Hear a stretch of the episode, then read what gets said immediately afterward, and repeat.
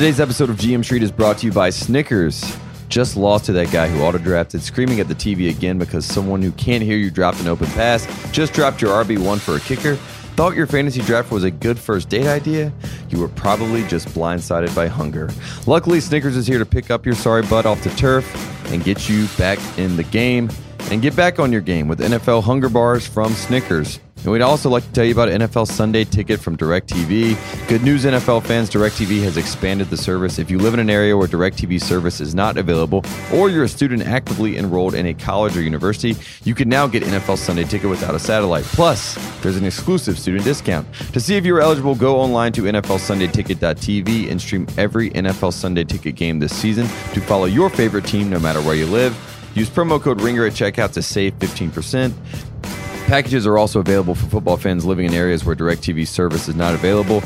Again, the promo code is RINGER, R I N G E R, to save 15% on DirecTV. All right, let's get into GM Street.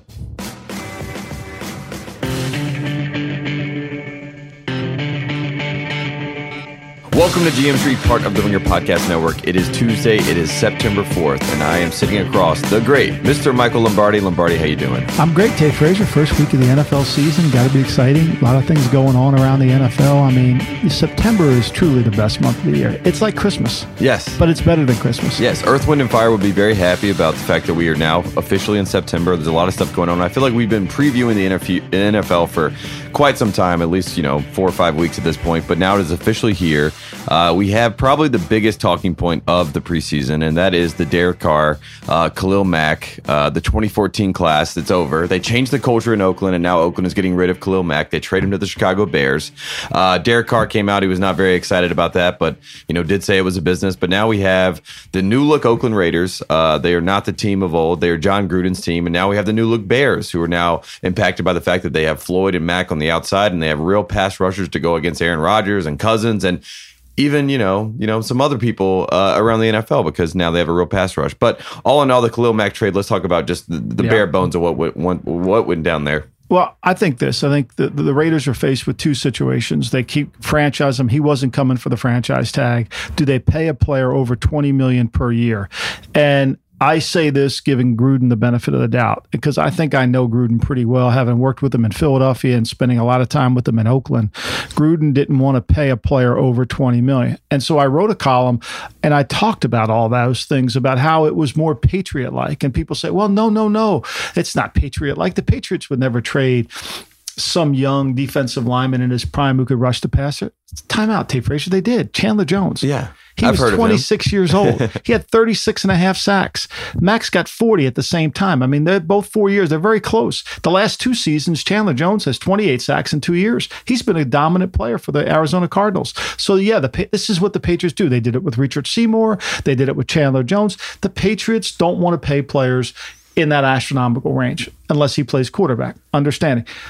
The, the Raiders are taking the same approach, I think. And I'm a little bit worried that what I believe to be true, Gruden doesn't have enough discipline to hold on to it. And we should say the Raiders, as it stands right now, under John Gruden, so they've had a complete roster overhaul. They have 31 players right now who are not on the 53 man roster last year. So that's where we're at as far as what the Raiders will look like. We joked about this in the offseason about John Gruden is going to make his mark. He's going to make his stamp on what the Raiders will move, will look like moving forward, and he already is. Right. I mean, he walks in, he gets the job, and you know, Mack's on the team and the year that they went to the playoffs, they gave up four, over 400 points. And mm-hmm. Mack was on the team. He had 10 and a half sacks. And I'm told reliably that Gruden was was like, look, we got we need more than just one player to fix this defense. I think the key component here is the Raiders 2015 to 2017 drafts. They did very little. They don't have very many players on that team. The team is really talent depleted. And so if they put all the money into into into Carr and put all the money into Mack, there's not a lot of money left for other players. And you got to draft well. Now that's going to be on Gruden. He's going to have to draft well. But to me, the weird thing of this whole dynamic is Reggie McKenzie's the title of general manager. Well, John Gruden got $100 million, Tate Frazier. He got a 10 year contract, got $100 million. He can do anything he wants to do. He fired two guys in the video department that had been there since they were in their teens. Okay. He fired those two guys because he wanted to change the video department. Again, it's his privilege. He's got the 100 million, he's got all the power. But when you get rid of lifetime Raider employees and you can do that, you have control of everything. And I think that's what he does. And so, look, what drove me crazy this weekend and makes me worried about everything is when Gruden come out and said I had no idea about the twos being thrown in the deal. Come on, John, really seriously, like stand up and be a man about it. Like this is what we did. This is why we did it. We think it's in the best interest of the team. I'm changing the culture here because culture wins. Mm-hmm. And how much uh, does Reggie McKenzie come in and say, "Why are you saying that out publicly to the world?" Or is there what what is the back channeling that's going on there? I don't know what the dynamic is in the building. I mean, they have they've hired a, a scout, David Razzano, who works for the coaches and kind of sets up his own personnel department. And then the Raiders have their own personnel department over there. And I'm not sure. It's a little bit like maybe like the CIA and the FBI. Maybe they're not talking to one another. This is how Bin Laden got away with so much crap. Uh, and so, you know, maybe that's what's going on. But for me, look, John has to, this is the, the bigger issue here, Tate Frazier, is John has to stop being the offensive coordinator. John will have white mark all over his fingers. He'll draw all the cards, okay? He'll f- do all the practice scripts. John wants to be the offensive coordinator, but he gave up that right. Mm-hmm. He gave up that right when he took the 100 million. He gave up that right when he took a 10 year contract. He get, now he's the king of all kings. He's over the the whole organization. So part of his day has to be spent as general manager. Part of his day has to be spent as head coach. And some part of his day has to be spent as offensive coordinator. I don't begrudge him for that, but he just can't be drawing cards and sitting in his office in the darkness and filling out scripts and worried about the offense. He's got to think globally at 35,000 feet. This is what worries me most about what the Raiders are doing. And what they're thinking about, obviously, is Derek Carr. Derek Carr is going to be the centerpiece. We, we, we centerpiece of this offense. We know when he got that big deal. Obviously, Gabe Jackson got a, a five year, $56 million extension as well. Uh, defensive tackle, uh, Jelly Ellis also got an extension. So once all those guys were getting paid, the writing on the wall was there. And then Adam Schefter reported that Gruden said that the Raiders offered to Mack that was made back in March did not come close to his 100. He got a six year, $141 million deal, 90 million guaranteed from the Bears. He said it didn't come close to that. Obviously, Aaron Donald gets paid. That sets the market. And then Mack gets his offer based on that, basically. Right. I mean, they made it, they just weren't going to be able to afford him. Now, I think here's the key component to all this. What do they do with Amari Cooper? Are they going to pay Amari Cooper in the Beckham deal? Are they going to pay Amari Cooper like Sammy Watkins at 16 million a year? Because if they do that, if they make that decision and they put all those cap resources into Amari Cooper, then why wouldn't you just go a little extra further and sign a better player in Mack, right? Like, mm-hmm. why wouldn't you? To me, it doesn't make any sense. So it's going to be interesting to see. That's what I'm worried about the discipline and control of what Gruden does. Look, I'll let him get away with I hear people talking about, well, Mack's a Hall of Fame player. They traded a Hall of Fame player. Look, I get all those things. Mack's a really good player. Chandler Jones is a really good player, too. Nobody's giving Belichick heat about trading Chandler Jones. Okay. I'm giving Gruden the benefit of the doubt here, but when he if he decides to change his philosophy, because this isn't a light item decision, you either have to have a core belief of how you want to run your team financially, or you don't. So you can't do it. If a guy gets to so many so much money, even if you love the receiver, you can't you got to find another receiver. And what drives me crazy, and I always did about John, all these guys talk about their West Coast offense guys, right? Mm-hmm. They have like on my desk the book of Bill Walsh. If you know, they all have the book of Bill, and we all should have the book of Bill. There's no one greater than Bill Walsh. However, that being said, Bill believed this. Bill believed you never fixed the wide receiver position on your team until it was the rest of the team was complete. He did not think he was never putting resources in. He thought he could make receivers and manage it. A little bit like New England thinks, okay? But Gruden doesn't think that way. Gruden wants old, I mean, he signs Brandon LaFell. Mm-hmm. He's going to hate Brandon LaFell in two weeks. Trust me, he'll drop two balls, he'll hate him. But the point is, he has to change his dynamic. And if he doesn't do that, then this is all going to just blown up in his face. And we know what John's like as a GM. We've seen him in Tampa. Bruce Allen had the title of GM. That's a crock of crap. John was running it. Bruce Allen's never walking into John Gruden's office say, John, this is what we're going to do. Just pay attention to this. No chance. Mm-hmm.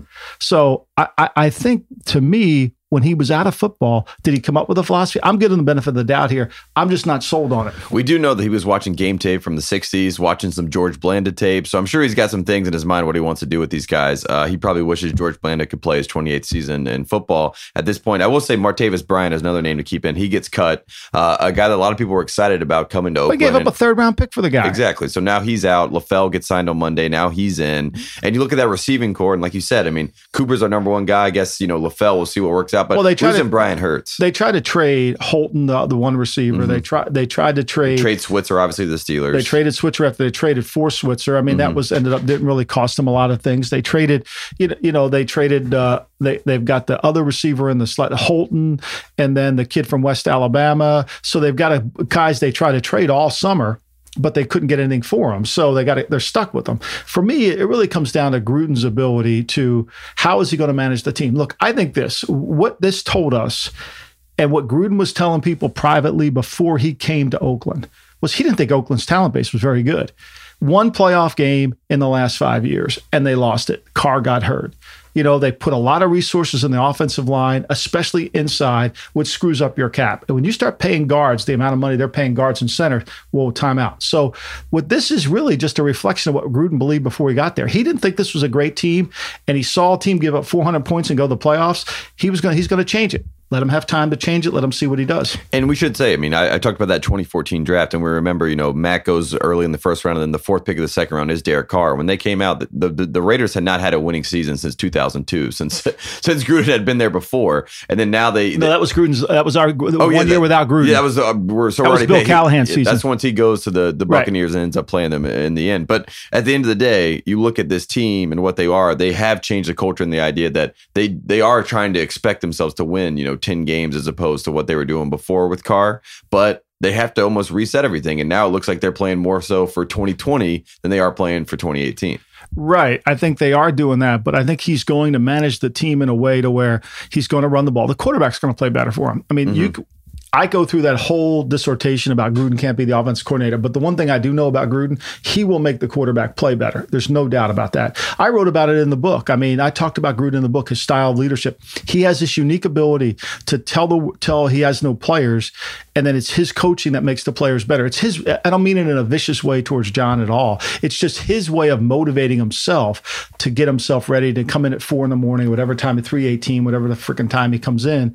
You know, to do his job. So they will be better on offense. And I think Paul Guenther's a really good defensive coach. I think they're better. They need to get better at defensive tackle. They like Arden Key. They're they had a, they feel like they had a good draft. So there's some positives. Like this isn't all doom and gloom that everybody wants to suspect this. They just made a financial decision that happens in New England all the time. The problem is Belichick's won Super Bowls doing it. John's got to prove to people he can do it.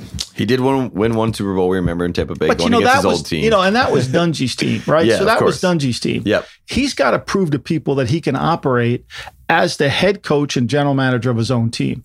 And to do that, you just can't be writing scripts. You got to be able to be global. You got to be able to do the things that you can do. you got to be De Niro. You got to be the CEO. Right. So, like, you know, well, you say, well, what's Pete Carroll do? Well, Pete Carroll's got John Schneider. They're kind of joined at the hip. Right now, there's nobody joined at John's hip. He can play nice with Reggie, but we all know where this Reggie McKenzie era is going to go in, in, in Oakland. It's going to eventually come to an end very quickly. And once that happens, then John's going to have to make a decision on who's his personnel guy, who's he trusts, and who will listen to, and who can help him become a better GM and become a better coach. To me, that's the challenge. And let's look at the other side of this trade and let's talk about where the Bears are. And, and just far as the odds, I mean, and obviously this is not against all odds with Cousin Sal. We're not talking just gambling stuff, but just looking at the way that Khalil Mack affected the Bears and, and their outlook in Vegas. So the Super Bowl odds move from 50 to 1 to 40 to 1. The NFC odds are 21 to 18 to 1. NFC North 9 to 1 to 7 to 1. And the win total jumps from six 6.5. At one point now it's up to 7.5.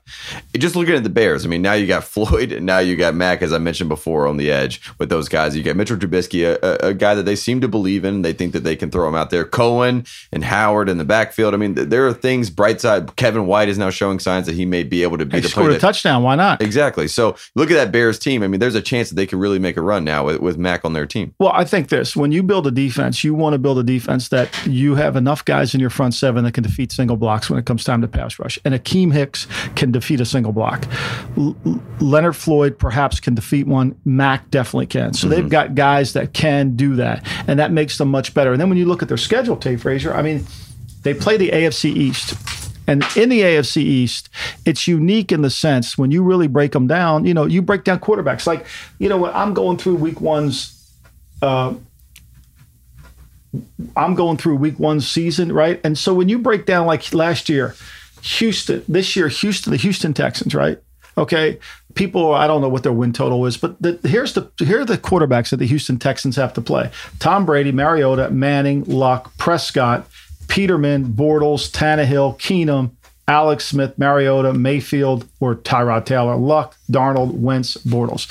I mean, there's not a lot of, you know, you're not playing the Breeses. You know, you, Vegas has them at eight and a half. That's right. the number so, for the I mean, you can see it. Whereas Chicago, look what they're doing. I mean, they've got week four, they have might have Jameis Winston, right? Okay. Or they might just have Ryan Fitzpatrick. They got Tannehill in week five.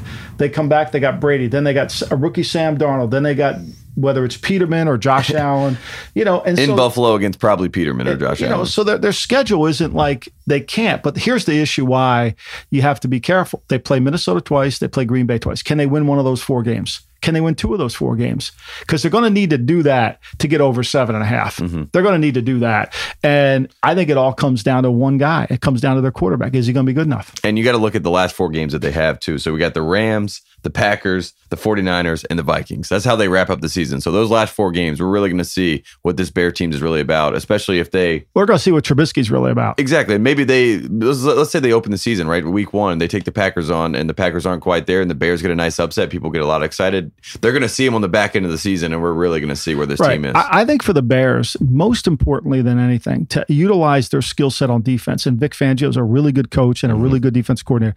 To utilize their skill set, they have to have this absolute dedication to play from in front. If they don't do that, if they don't win the first quarter, I mean, and I mean win the first quarter. Last year, the Saints, I think the Saints were second in the league with 117 first quarter points. The problem was they gave up 80. I- I'm talking about winning the first quarter. I, I want to see them win the first quarter, get the lead. And if they can do that, then Mack becomes a better player. The reason why the Raiders are 33 and 46 and Mack's five years there or during the five five year period is because the Raiders rarely could play from the lead. Mack couldn't be the player he needs to be to be most effective. And so the offense has to help Mack. And I think the symmetry is really important. And if they can do that, but a lot of it rests with Trubisky. I mean, they have a lot more faith in Trubisky than I do. Well, at least the run game. They do have the run game. So if they're able to, to to do something where they can play the possession game, as we talked about, that 26 to 32 minute mark, trying to find that gap to get your defense less, you know, not not out there 32 minutes in the 25 to 26 minute range. Maybe there's a chance they have a little bit of the Eagles where our pass rush can really carry us. Right. Uh, and a know. depth of our defense, right? Exactly. And so that's what we're not talking about. We're talking about one player. And I think there's John's point. I need depth. Look, I, I think Mack's a great player. And I, I believe, you know, you have to have a philosophy when it comes to the salary cap. But they're playing all their odds on the Raiders' ability to draft and sign players. And Gruden's putting all his faith in that. We'll see how it works. Let's talk about another star player in the league. A lot of people are uh, uh, almost shockingly under the radar at this point, but Le'Veon Bell.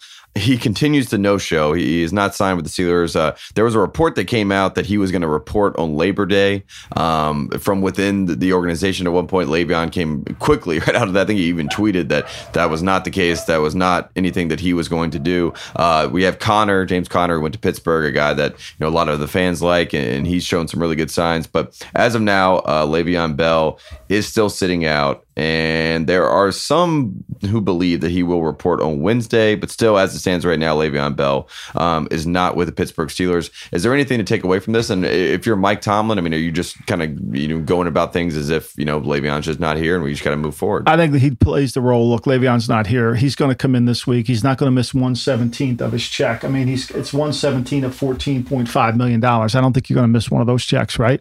But I think for the for, for the Steelers, until he comes back and he's in shape, there's no sense putting him on the field. I mean, we mm-hmm. saw it last year when he went to Cleveland. They couldn't move the ball and they struggled to beat Cleveland, had to block a punt in Cleveland. You know, they really weren't very good offensively. They tried to get him in there. I think they got to take the approach that, look, this is part of doing business in the franchise era. He's going to come in, he's going to get his check. We're going to have to pay him his check. There's nothing we can do about it but he doesn't do us really any good on the field. So we're going to take this cap hit. And I think that's the message that Bell wants to send to Pittsburgh is look, if you're going to be like this and you want to give me an extension, then I'm not going to be able to play all 14 games, 16 games. You're going to have to pay me for 16, but I'm not playing 16. Mm-hmm. And so when he comes to the building, let's say he comes to the building on Wednesday, I mean, are they going to work him out and give him a physical and just see where he's at? Or do, do they have any idea at where he stands? Well, I mean, they- where, where is he working out? know, I mean, the, the money's guaranteed. The franchise, once he signs it, it becomes guaranteed. So they have no recourse. they have no recourse. They yeah, no matter what. I no mean, he could he they could be sitting around eating Krispy Kreme donuts and doing whatever he wants Most to. yeah. players sign it because they don't want to. They, they want that guarantee in their pocket. And I think Le'Veon's going to come in. He's got the guarantee, and now they're going to have to make a decision. And if I'm Mike Tomlin, I'm taking the approach, really the law of three approach. Look, if he doesn't want to be here, put him in Group Three. I'm only going to worry about the guys in Group One, and eventually, when Le'Veon is going to determine that I'm not paying attention to him because this team needs to win as a team, not with one player. You know, we need him, but when they put him on the field too early, we saw it hamstring pulls, not the same guy. I again, I'm going to keep saying this until I'm blue in the face, but I think September is an extension of the preseason, and because of that. I'm going to let Bell try to get ready to play. And we have seen that, you know, Le'Veon has been able to quote unquote get game ready in five days. There was like a lot of stories written about that. So it's not But he's not that- productive though. Yeah, yeah. I mean, he's on the field, but he's not productive. I mean, look, I mean, I mean, this heat and humidity is going to be a factor. I mean, the greatest tennis player, one of the greatest tennis players in the world, Roger Federer, lost to an unranked guy last night in New York at nine o'clock at night playing tennis, uh, and he just said the heat it just got me. I mean, that, I that was just in New York City. It is absolutely so humid and so hot. So I understand Federer. It's not your fault. Right. It- you know, it's not because I mean, look, once if once you lose it in these games, once you once you lose that and you become like you have no, you, you don't get it back. This isn't like okay, I'm going to drink a Gatorade and recharge it. Mm-hmm. Yeah, it kind of goes oxygen, away. The oxygen machine is not going to help you on the sideline. No, I, I- it's it's a problem. So you need depth in September. You need all your players in September. And Bell's going to go out there and after two or three, he's not going to be able to do it. I mean, Parcells used to make all his running backs carry the ball in preseason because he wanted to see if he could give them the ball in a regular season game where they weren't going to absolutely just fall off of the uh, fall off the truck. I think that's important. And I think if they play Bell too early, it's only going to be a mistake. We'll see what happens with uh, the Bell situation. We'll obviously keep an eye on that, and obviously uh, James Con- Conner is a guy to keep an eye on uh, if you are a Steelers fan, because like I said, James Conner has been a star, a star at Pittsburgh, and uh, has been a star in preseason so far for those guys. Quick break to get a word from our sponsor, DirecTV. We want you to stream every NFL Sunday ticket live every Sunday. Even if we can't get DirecTV where we live, because we want every play, even if we don't live in a house with a satellite, because a lot of us live in apartments or on a college campus. But we still want to stream NFL Sunday Ticket. To see if you are eligible, go online to NFLSundayTicket.tv and stream every NFL Sunday Ticket game this season to follow your favorite team no matter where you live. Use promo code RINGER at checkout to save 15%. Packages are also available for football fans living in areas where DirecTV service is not available. Again, that's promo code RINGER, R I N G E R, at checkout to save 15%. And we're also brought to you by MyBookie. People always ask me for advice. Usually it's what team to bet on this week. It's official, it's week one. Put in your bets. I always tell people to bet with MyBookie. They've been in business for years, have great reviews online, and their mobile site is easy to use. Not to mention they have in game live betting and the most rewarding player perks in the business. Plus, for you fantasy guys out there, you can even bet the over under on how many fantasy points a player will score each game. So lay down some cash and win big today. You win, they pay. Join now, and MyBookie will match your deposit dollar for dollar. Use the promo code RINGERNFL when creating your account to claim up to $1,000 in free play. That's M Y B O O K I E. And don't forget to use the promo code RINGERNFL when creating your account to claim the bonus. You play, you win, you get paid. Back to GM Street. Let's talk about the quarterbacks. You mentioned depth and uh, at the position, and, and the Miami Dolphins are a team that really believe in the depth at the quarterback positions. They still have four quarterbacks uh, on their roster. Like, what are they doing? Only Mike Tannenbaum knows. I mean, seriously, what is he doing? Like, he's got, he, you know what? He has four quarterbacks on his team, right? Mhm. He doesn't have a backup quarterback. He has four, but he doesn't have a backup. He's got three third string type quarterbacks, and that counts the Heist Brock Osweiler. Absolutely. Okay, One so of our favorites. So why would you carry three third string quarterbacks? Like I get like the Jets had Bridgewater, have McCown, and had Darnold. They have at least they have three starters, perhaps at least three second. Okay, I get that. I'm all for it. There's that. value in that quarterback. There's fine. But I mean, this Luke Falk, who can't throw the ball from me to you, is Mm-hmm. a wobbly arm. I mean, look, great story, great kid, but he can't drive the ball. That pocket closes down, it's over. Okay, David Fales, same thing. And then of course you got the you're carrying three players for what? You, I I know he wants to look at Falk for a week before they cut him, or look at because he compares to Falls or Fails. I think it's Fails. It fails and then it fails and falls. You know. That I mean, the- it's going to fall apart no matter what it is, right? I mean, that to me, it's one of the dumbest things. Why are you doing this? do you think it's one of those things where he just wants to watch these other three guys just to make himself feel really good about Ryan Tannenbaum? Tannehill. Tannehill. Tannehill. Maybe that's maybe that's why I love I'm him so where- much. I, I think I'm rubbing off on you. I think my inability to say names correctly is rubbing off on you. I, I, I and I apologize for that sincerely. Well, I just thought he maybe maybe he is his you know his child at this point. You know he's I mean, on so look. I love the fact that they cut Carroo, a guy they gave up three picks for. They had to have him in a draft, and now he's on the practice squad. Like, if Carroo's not good enough, the receiver, Carroo's not good enough to be on the team, then maybe you, don't you just admit the mistake and move on? I mean, so look, the one thing about the Miami Dolphins, I don't get what they're doing. Their team, this is going to be an interesting week this week, right? They're playing Tennessee. Tennessee's the worst kind of team for them to play. They're a power team. Tennessee wants to run the ball. I don't think the I don't think the Finns have a linebacker as big as Derrick Henry. Mhm. Okay. Now last year, Mariota didn't play in that game. Last year, Henry only carried the ball four times in the game. So this could be a completely different game. Uh, But Miami, to me, is a team with no physicality, offensively or defensively, and it's going to remain to be seen. And now with three th- third string quarterbacks, you would think they could use, like to me, when you have three third strings, you're better off doing exactly what Dallas did. Well, Dallas is keeping three, but look, they don't want to get off of Connor Rush.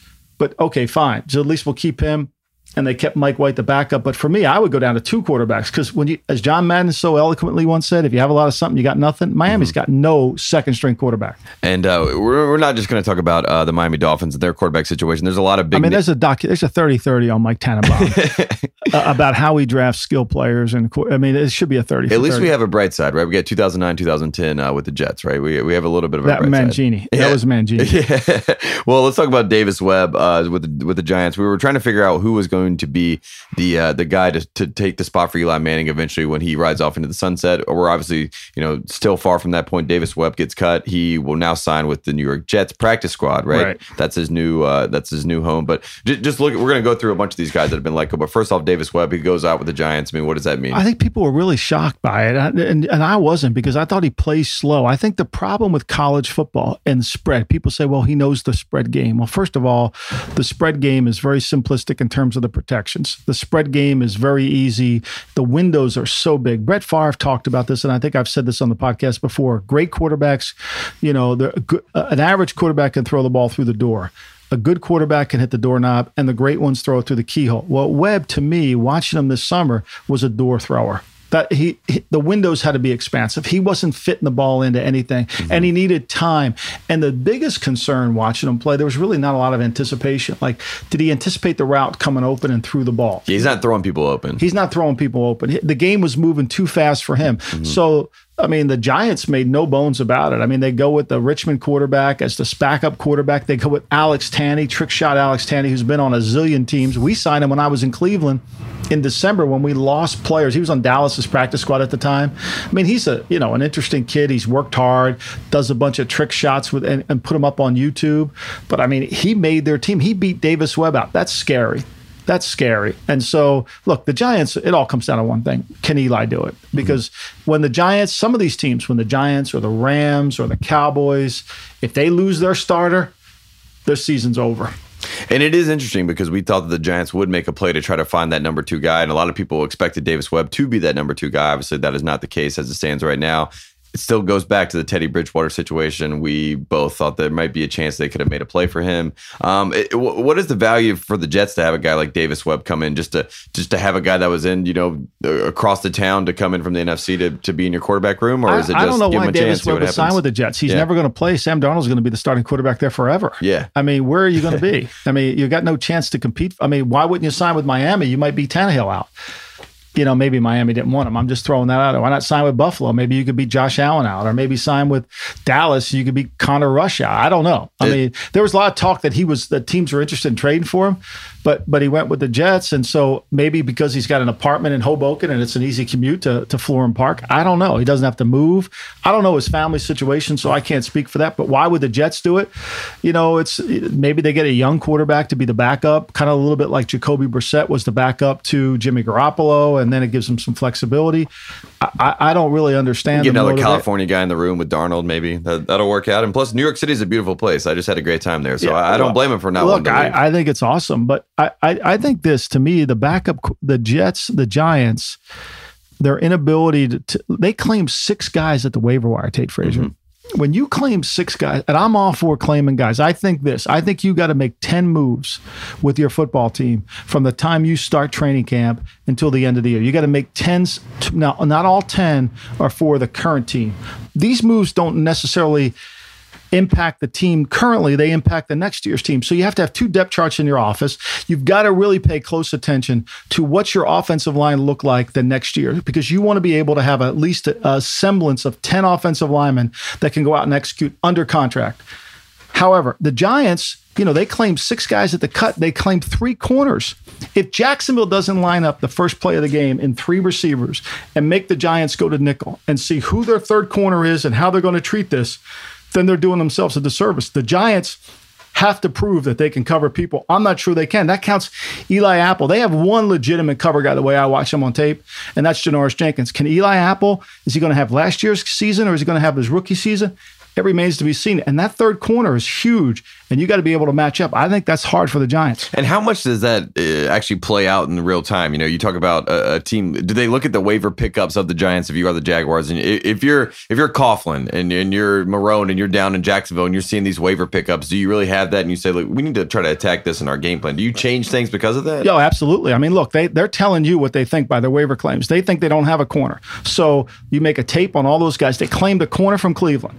They claim the corner from New Orleans. You know, so they you go through, you watch those guys on tape, you study them, and say, okay, how are they going to match up to us, and how would they play us in this situation? And then that's how you. T- I mean, you look, it's no different than basketball. Find the matchup you like, and then stick with it, and then create a game plan around that matchup. They're telling you they don't have a third corner. I mean, BW Webb's been on seven teams in, in, in a very short career. Mm-hmm. You know, the other kid that they have he's been on IR the year before. So they don't really have a guy that you say, oh, wait a minute. Whereas Tennessee, Tennessee's got Logan Ryan, paid him huge money. They got Malcolm Butler, paid him huge money. Oh, and they drafted Adoree Jackson, the first pick in the first round pick. So they got three corners that you know they got three corners that are that are well paid and well compensated. So if you go to nickel, they can pretty much match you. This team can't. Yeah, we'll see what happens with that. Let's talk about another quarterback that uh he is out. He is cut as well from the Denver Broncos. Uh, I mean, one of the biggest, you know, first round quarterback busts. You know, not not necessarily a bust already, but just as far as what everyone expected when he went to the Broncos, people thought Paxton Lynch would be their guy uh, in Denver under John Elway. He now gets let go. And it, it, looking around the league, I mean, the Bills are a team that may have interest in someone like Paxton Lynch, but what is his market? And obviously, he's going to go through waivers, and we'll see where yeah, he is. Yeah, I mean, he had to go through waivers because nobody wants to claim a guy who's got guaranteed, guaranteed contract. Mm-hmm. So he's through waivers. I mean, look, I think his personality has never really been endearing to any teammate. He's got to prove that he can play faster. He's a little bit like that Davis Webb situation where he doesn't play quite fast enough. He's a seven on seven type quarterback. And look, the look, you could look. Elway played the position as well as anybody's ever played it in the history of the game, but he's having as much trouble evaluating it as anybody else. He doesn't quite know what he wants from the position. He keeps looking for himself. There's not many John Elways floating out there. Paxton Lynch wasn't one of them. A lot of people were concerned about Paxton Paxton Paxton Lynch's ability to lead and handle things at Memphis. He he was not endearing himself to some teams personality wise. Mm. And I think that showed up in Denver. Even though Dallas tried to trade up to get him and there was a lot of interest in him, I don't think that was the case. I think to me, this kid's got all backup written over him, and he just wasn't tough enough to fight through the tough times in Denver. I mean, look, I'll say this again Denver is so lucky that Brock Osweiler didn't take that deal because not only would they have been in cap hell, they would still be in quarterback hell. At least now they're not in cap hell that badly. And they have Case Keenum, who's coming in basically to to be what Case Keenum has been, which is a backup quarterback. Uh, yeah, and a manager. Yeah, a mercenary. Honestly, for for yeah. for the time being, you co- is a, a stopgap until you find your guy. Can he do it? I don't know. I mean, like I'm not like I think that Denver still needs a quarterback. I know they paid Case Keenum, and we I know, know Case is ceiling. Right now, Case is there. Gary Kubiak drafted him. Gary's in the organization. Gary sees himself in Case Keenum. That's what happens all the time with quarterbacks, especially guys evaluate quarterbacks. They want to see themselves. I mean, this was. Gruden in, in, in, in Oakland. I mean, he wanted him, you know, he played at Dayton. He want, you know, this is how he played. He wanted guys to play like him. Now he's got Carr, way different than him. But most of the time, these guys, they want players that play like them. Case Keenum is a lot like Gary Kubiak. That's how he played. I don't know if it's going to work when you got to play some really good teams. And let's talk about another guy. You mentioned uh, the Cowboys tried to trade up for Paxton Lynch. They also tried to trade up for Connor Cook, uh, who, who is a up, disaster. Who ends up getting cut uh, out of the Raiders. We remember. And him. the Raiders traded all those picks to get up to get Connor Cook mm-hmm. with the mm-hmm. Tennessee Titans. I mean, look, look, we all A lot of make people mistakes. thought Cook was the Cousins 2.0 coming out Right. We all State. make mistakes in draft. Look, I'm not here to say, you know, this guy, look, we all make them. Okay. And I, and look, the quicker you identify your mistakes, the better off you are. Mm-hmm. N- There's no doubt. Give Denver credit. They saw it. It didn't work with Paxton Lynch, move on. Even though they take Kevin Hogan. I mean, here's a guy, Kevin Hogan, drafted in the fifth round by the Chiefs, gets cl- cut, goes to Cleveland, gets cut, gets traded to Washington, then gets cut. I mean, you replaced your first round pick with a guy who's a journeyman already after three years. You know, that's not that's not a huge endorsement. Yeah, and it gets into the same vein as what we saw with the, the New York Giants and their Davis Webb situation. Uh, there, there's not that many new starting quarterbacks. Obviously, there's some things that will uh, fluctuate and change over time, but we do have Nathan Peterman. He's probably the biggest one uh, who has been announced as the starter. Um, you you mentioned him uh, earlier, and we Peterman. You know, we we always make the jokes about him having the, loam game. You know, against LA where he threw the five picks, but Peterman, you know, can at least make the adjustments at the line and do some of the veteran savvy stuff that you need to have from your QB. So he's a new starting quarterback in the league. We also have Case Keenum, we just mentioned with the Broncos. But as far as that goes, those are probably the two biggest names that are new faces, new places, kind of. Right. And then of course you got Sam Darnold. Of course, yes. And then we got the great Sam Darnold, Yes. who's going to start. He played in the preseason like a veteran, so it'll be interesting. And and look, there couldn't be a better team to play for Sam Darnold to open it up with than Detroit. It's not going to be, you know, they know New England's defense really well. It's going to be New England style of defense in Detroit. They'll have a good handle on it. I'm sure he'll be well prepared to play in the game. And whether they have enough skilled players on offense for the Jets remains to be seen. But at least it'll be a chance for him to be familiar with what he's faced against. And I will say, I brought this up last week for all the Tom Savage fans. I am very, very sorry. I'm very disappointed. Teddy Bridgewater now on the team. Tom Savage does get cut, does get waived. Hopefully, there's a future for Tom out there, but uh, it's going to be hard for Tom. it's going to be hard. A lot of quarterbacks on the market, a lot of people to keep an eye on. We're going to take a quick break and we're going to come back and run through some of the veterans that have re signed, some of the veterans that have been let go, and also preview the Falcons and the Eagles that are coming up Thursday night. Quick break.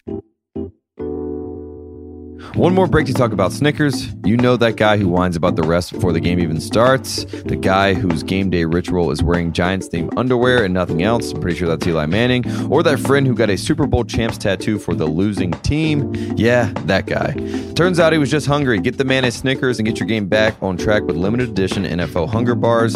I am really enjoying the fact that Snickers is sponsoring this podcast because I need all the energy I can get to keep up with all things happening in the NFL, changing and changing and changing each and every day. Get a Snickers NFL Hunger Bar today in a store near you.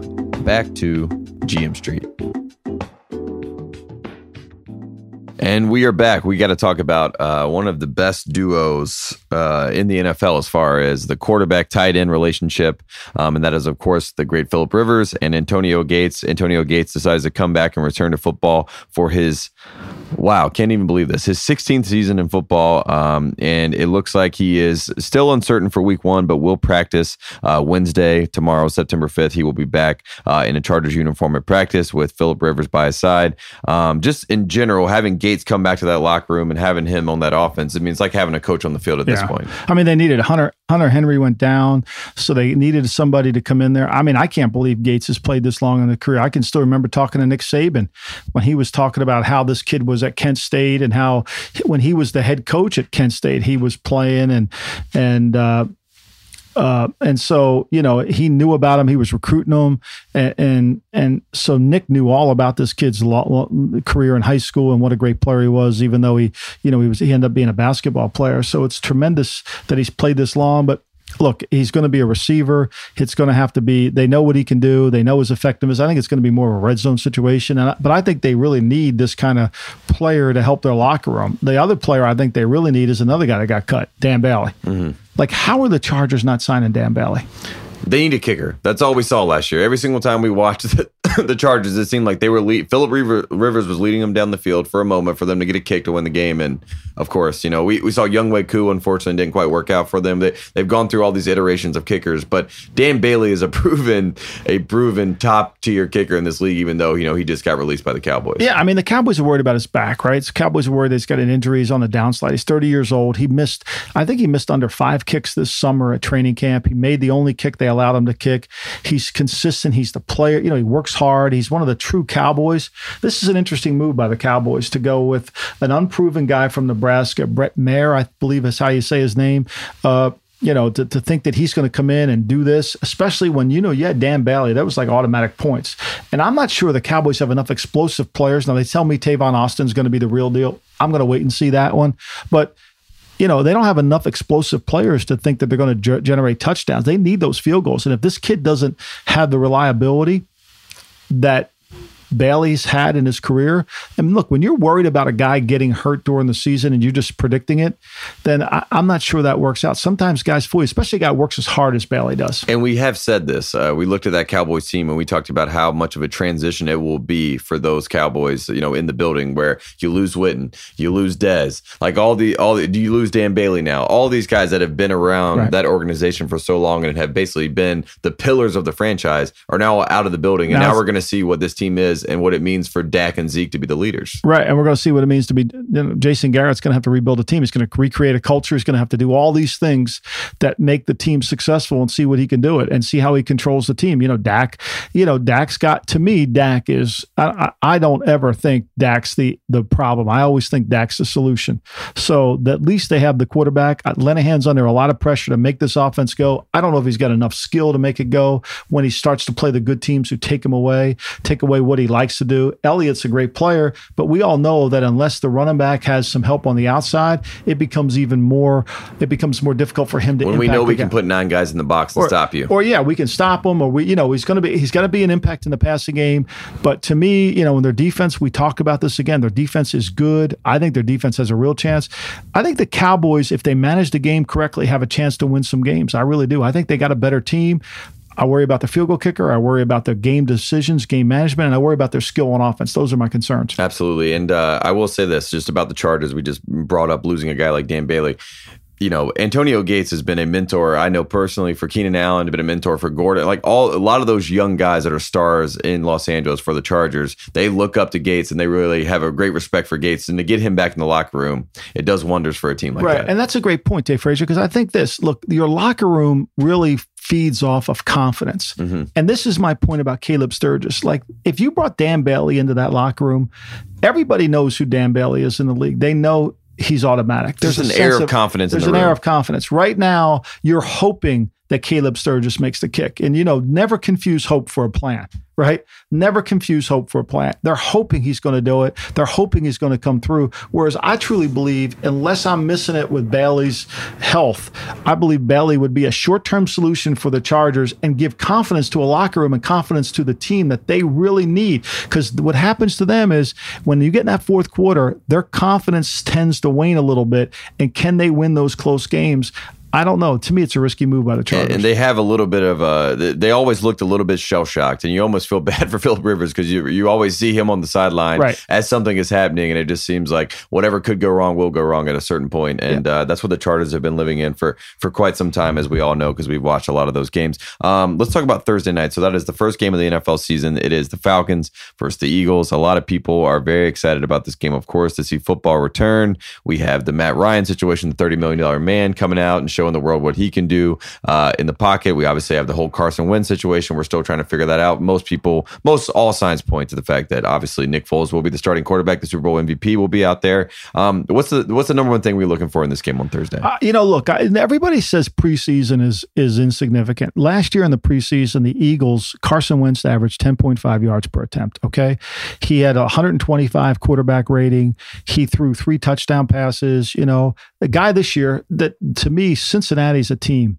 that's fascinating because Andy Dalton, who in 2017 was a disaster mm-hmm. in the pre- 67 quarterback rating, I think about a five yards per attempt, through one through uh, no touchdowns, had an interception. This year, Andy Dalton has had Carson Wentz like numbers 10 and a half yards per attempt, 130 quarterback rating, three touchdown passes. I mean, he's played really well. So we dismiss preseason so much that we ignore it. The Eagles, my point here is the Eagles in preseason have not looked like the Eagles. Their offensive line isn't playing at the same level that it played last year. I think that Doug Pederson realizes that the he's ramped it up. You could just see his tone to the media hasn't been very cooperative this week. I mean, he knows they're not at the same place they were this time last year. They need to get there in a hurry. And so I think that that's the challenge for Philadelphia. Carson Wentz, he's not ready to play. He's had too much to me to put on his plate Stop asking the question. Let Foles play. And can Foles play better than he did in preseason? Can they game plan? Because that game really, when you go back and rewatch that game tape, the Eagles were fortunate because of the last four minutes of both halves. I mean, they the Falcons have the ball at the end of the first half, first and ten at the at midfield. Mm-hmm. And all they need to do is, you know, run the clock, get the and what happens is they don't run the clock very well. They punt.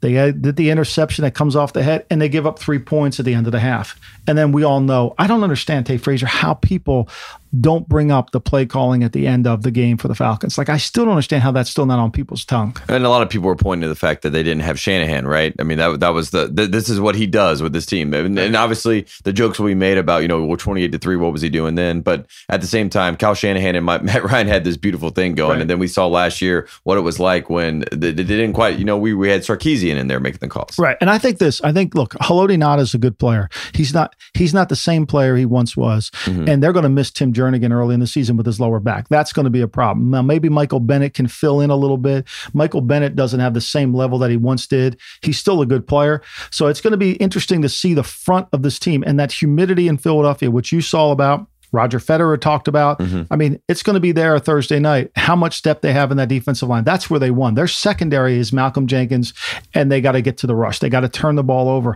Can the Eagles duplicate that this year? And can Matt Ryan get the ball to Calvin Ridley? Can he get the ball to the other receivers and move it? I think that's going to be the key to the game. The Eagles are not where they were last year. The Falcons weren't where they were last year either on offense. They haven't had the most productive preseason. So it's going to be interesting to see who's really been saving it and what they have in store. I, I, I think the Falcons defense will play well this game. And I will I will say one thing I, I want to watch is Jay Ajayi, who has been getting most of the reps in practice this week. He's expected to get the bulk of the carries. We want to see what that line looks like with Ajayi behind it from the start of a season. Obviously, we had the midseason trade and, right. and it sort of went from there. But this will be the first time we see if the run game can really be uh, the cornerstone of that offense. Right. And, and, look, Vaitai played left tackle, and you know Jason Peters hasn't played. Is he going to play? Is he well enough to play? Can mm-hmm. he come back? Where is he? You know, it's one thing P- fans look at it and say, well, they'll get Peters back or they'll get Jeffery back, but the the player that they remember may not be the player that's coming back right away. It may be, it may happen down the road. It may happen a week from now. It may happen two weeks from now, but it may not be quite there. It needs game reps. I mean, all these guys need live situations to be, play better. That's why we all bitch about September games. I mean, get ready for everybody to start bitching about the quality of play in September. Well, the reason the quality of play in September stinks so bad is because nobody's played in August. That's why. Mm-hmm. And then we're going to get to the point where, you know, let's say the, the Falcons, you know, have a great game and beat the Eagles and it gets the redemption. And then people are going to be down on the Eagles. And as we know, the first five weeks are really building your team to see what you really are, and it, right. it's still working through everything. And then once we get to week five, we'll really know what these teams are, and we'll go from and then, there. And then you can figure it out. Absolutely. Absolutely. Cool. Well, this has uh, been another edition of GM Street, part of the Ringer Podcast Network. From now on, for the rest of the season, we should say uh, a little cleanup duty here. We will be doing Tuesdays. We will be doing Fridays. We will be doing previews for the games on Friday. Tuesdays, we'll be wrapping up everything we saw from the weekend before and just news and storylines around the league. Um, anything else, Lombardi, before we get no, out of here? I'm looking forward to the game. I'm looking forward to uh, watching football on Thursday night. I'm looking forward. I got a TED Talk in Santa Barbara. I'm jacked oh, about. Love it. Yeah, it's going to be hard to. I got to memorize it, Tate Frazier. You know me and memorization. I mean, I, I, you know, it's going to be great. I need to Skype into that. Yeah, well, good luck. I don't know. I'm, I'm a little nervous about that one. No, don't get nervous. You'll be great. Um, we're very excited for football to be back. We're very excited for you to join us for another season of NFL football. We love doing this podcast. We love all the people that are listening to us, and we will be back on Friday. Thank you.